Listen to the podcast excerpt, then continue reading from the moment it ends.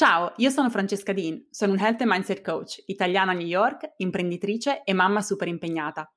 Benvenuta sul podcast di Healthy Busy Life.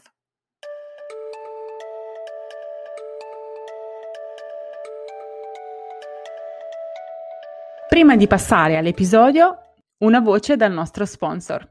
Questo episodio è sponsorizzato da Food Habits and Mind, il primo percorso che unisce salute e crescita personale e che ti aiuterà a rimetterti al centro, a capire ciò che è importante per te e a semplificare la tua quotidianità, lavorando sui tre pilastri del cambiamento positivo: nutrizione, abitudini e mindset. Il programma apre solo 3 volte l'anno e riparte lunedì 18 ottobre, per l'ultima volta nel 2021.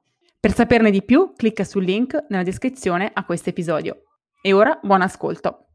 Ciao ragazze! Oggi vi voglio raccontare un po' di me, in particolare del perché io abbia cominciato a correre. No, non parleremo di sport, non parleremo di perdita di peso in questo episodio, ma vi racconterò il motivo, il processo logico, il desiderio, la molla che mi ha spinto a prendere questa decisione.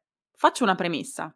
Se non mi conosci ancora, se non mi segui da abbastanza tempo, magari non sai che a me correre non è mai piaciuto. Ho 36 anni ed è una cosa che non sono mai riuscita a fare. Ho sempre amato camminare, ma quando si trattava di correre mi dicevo non ho abbastanza fiato, è troppo faticoso, chi me lo fa fare?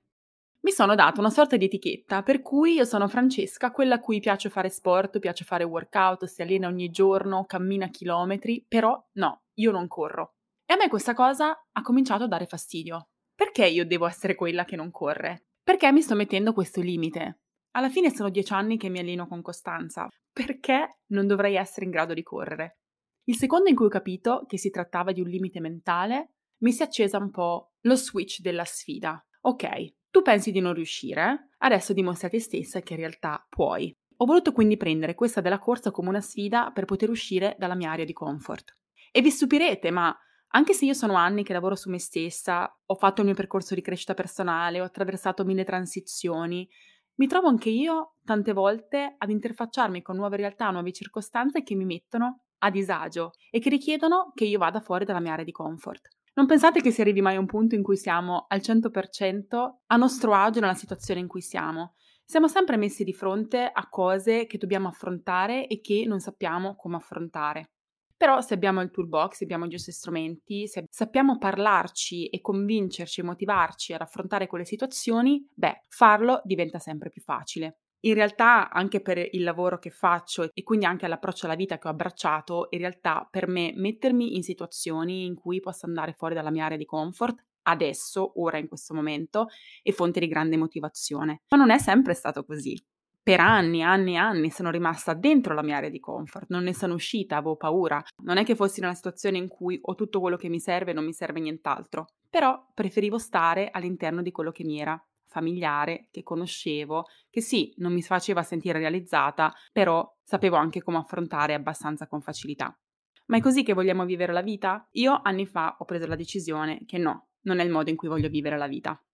Ho deciso che voglio mettermi di fronte a piccole sfide. E quella della corsa è una di queste. Non lo faccio per perdere peso, non lo faccio perché voglio vincere la gara, lo faccio perché ho voglia di conoscermi e scoprire un po' anche quelli che sono i miei limiti. Voglio mettermi nelle condizioni di poter poi utilizzare questo approccio e quello che imparerò da questa esperienza in tante altre aree della mia vita. Ma tu mi dirai, ma Francesca, allora io non ho alcun interesse a correre, che ti ascolto a fare? Ti dico, continua ad ascoltare perché quello che ti racconterò in questo episodio va ben oltre alla corsa o all'attività fisica.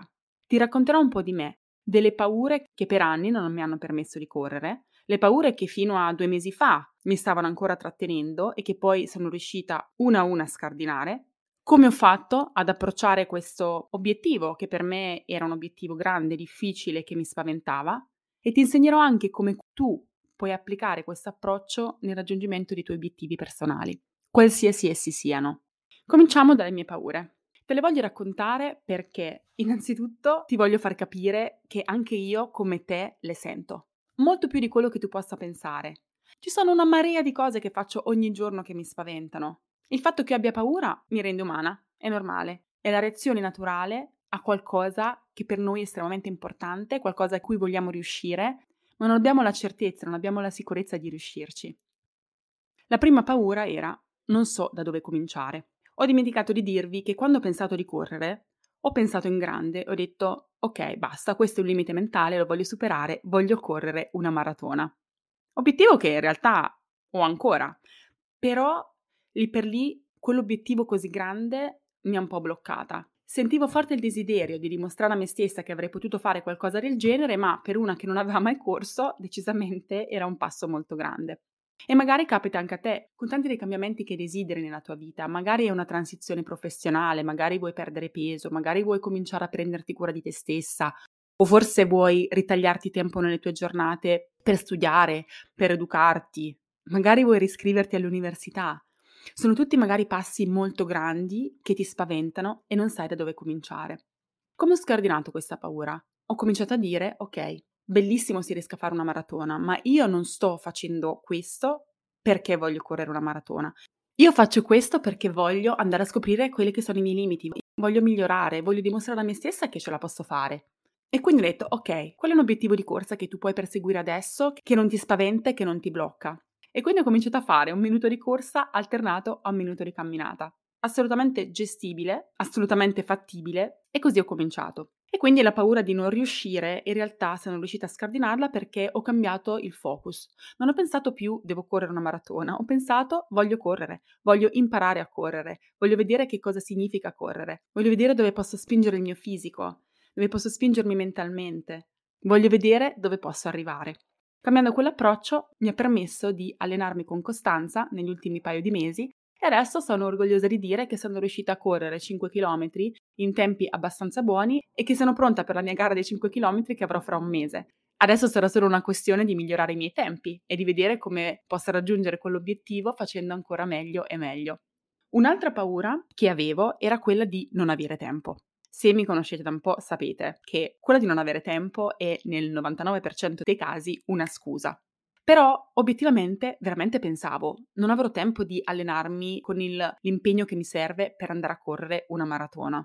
Quindi già ridimensionare il mio obiettivo mi ha permesso di dire: ok, 15 minuti al giorno per correre, un minuto camminando, un minuto correndo, è qualcosa che è nelle mie possibilità. La paura era quella che io non riuscissi ad incastrare questo nuovo obiettivo, questo nuovo cambiamento su cui sto lavorando con il resto della mia vita. Avevo paura che questo avrebbe creato resistenze, per esempio mio marito, perché ci sono già tantissime cose che sto facendo e quindi avevo paura che dedicando tempo alla corsa avrei dovuto togliere tempo a lui e ai miei figli, cosa che per me è molto importante invece proteggere. Magari ti senti così anche tu, magari ci sono degli obiettivi che vuoi raggiungere, però adesso pensi: non so dove incastrarli, non so nella mia giornata come trovare tempo per poter portare avanti con costanza questo impegno. La verità è che si può.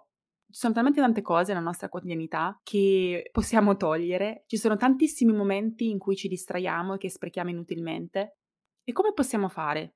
Guarda la tua giornata e vedi quanto tempo perdi distraendoti, quanto tempo perdi perché non hai una pianificazione, quanto tempo perdi perché non hai chiarezza degli obiettivi che vuoi raggiungere in quella giornata. Ti dico per esperienza personale, ma anche perché lavoro con donne che non hanno tempo e che mi continuano a dire che non hanno tempo, che in realtà il tempo per le cose per noi importanti si crea. Se per esempio tu adesso hai un obiettivo di rimetterti a studiare, piuttosto che metterti in forma, piuttosto che prenderti cura di te stessa, piuttosto che tempo per dedicare alle tue relazioni che magari non stai facendo perché ti stai dedicando tantissimo al lavoro, quel tempo lo puoi trovare con i giusti strumenti e andando a vedere, rivisitare la tua quotidianità, riprioritizzando, pianificando, lo puoi fare. Ed è così che io ho fatto. Ho cambiato la mia morning routine, quindi adesso vado a correre appena sveglia, prima che tutti gli altri si sveglino, e il giorno in cui corro non faccio workout, oppure faccio un workout molto leggero, breve, di 15-20 minuti, tipo yoga.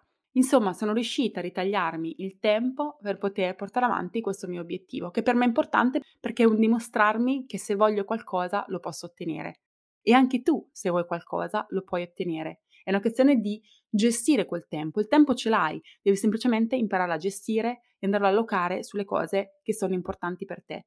Quindi se hai nuovi obiettivi che vuoi inserire nella tua quotidianità, ti posso assicurare al 1000% che lo puoi fare. Prioritizza, pianifica e mettiti in azione. La terza paura che ho dovuto affrontare ovviamente è quella di dire non ci riesco, non ci sono mai riuscita perché dovrei riuscirci adesso, non mi è mai piaciuto correre perché adesso dovrei cominciare a correre e farmi piacere questo processo. La realtà è che quando pensavo così partivo col piede sbagliato. È ovvio che se mi continuo a dire che qualcosa non mi piace e approccio quell'attività sbuffando con la negatività di chi assolutamente non vuole e soprattutto non si sente all'altezza, è normale che falliamo. Quindi ho cominciato a cambiare le conversazioni che avevo con me stessa. Mi sono ricordata il perché lo sto facendo, mi sono ricordata che non devo vincere nessuna maratona e magari nemmeno fare nessuna maratona, se poi ci arrivo tanto meglio, ma mi voglio godere questo percorso e voglio capire dove mi porta. E questo mi ha motivato, cioè mi ha tolto un po' di pressione dal risultato e mi ha permesso non soltanto godermi il processo, ma anche di sentirmi estremamente orgogliosa di me. Ogni volta che esco di casa, corro e torno. Quello che ho abbracciato è il progresso. Non devo dimostrare niente a nessuno, non devo arrivare a un risultato specifico, voglio semplicemente migliorarmi. Ho sentito un desiderio forte di fare questa cosa e di rimettermi in gioco e di sfidarmi anche fisicamente e ogni volta che lo faccio sento che sto migliorando. Quindi posso misurare il progresso rispetto alla me di una settimana fa, di 2 settimane fa, di 3 settimane fa. Sento il cambiamento che sta avvenendo e quel cambiamento, quel progresso che riesco ad assaporare è la cosa che mi aiuta e mi motiva il giorno dopo a uscire di nuovo di casa alle 6 di mattina e mettermi a correre. Se anche tu nei tuoi obiettivi personali o professionali o qualsiasi siano le cose che tu vuoi cambiare in questo momento, approcci il cambiamento in questo modo, vedrai che diventa un percorso bellissimo. Ogni giorno è un'opportunità per dimostrare a te stessa che puoi fare e per fare qualcosa per te stessa. Quindi se ti vuoi iscrivere a quel corso all'università, non pensare, oddio, ma non riuscirò a fare gli esami, non mi laureerò, ma pensa che bella opportunità che ho di sedermi con un libro e studiare e leggere qualcosa che mi piace tantissimo. Se vuoi perdere peso, non pensare al numero sulla bilancia, ma pensa che bello sto imparando a prendermi cura del mio corpo, a mangiare in maniera sana, a capire quello di cui il mio corpo ha bisogno e questo mi permetterà anche di essere forte e di invecchiare bene. Qualsiasi sia il tuo obiettivo, pensa come ti vuoi sentire ogni giorno che ci lavori, non pensare al risultato. Per me quello è stato un cambiamento di prospettiva importante, nel momento in cui ho capito che il mio risultato non era correre una maratona, ma che era correre e capire dove potevo arrivare e migliorare ogni giorno. Questo mi sta dando l'entusiasmo e la motivazione per continuare a farlo.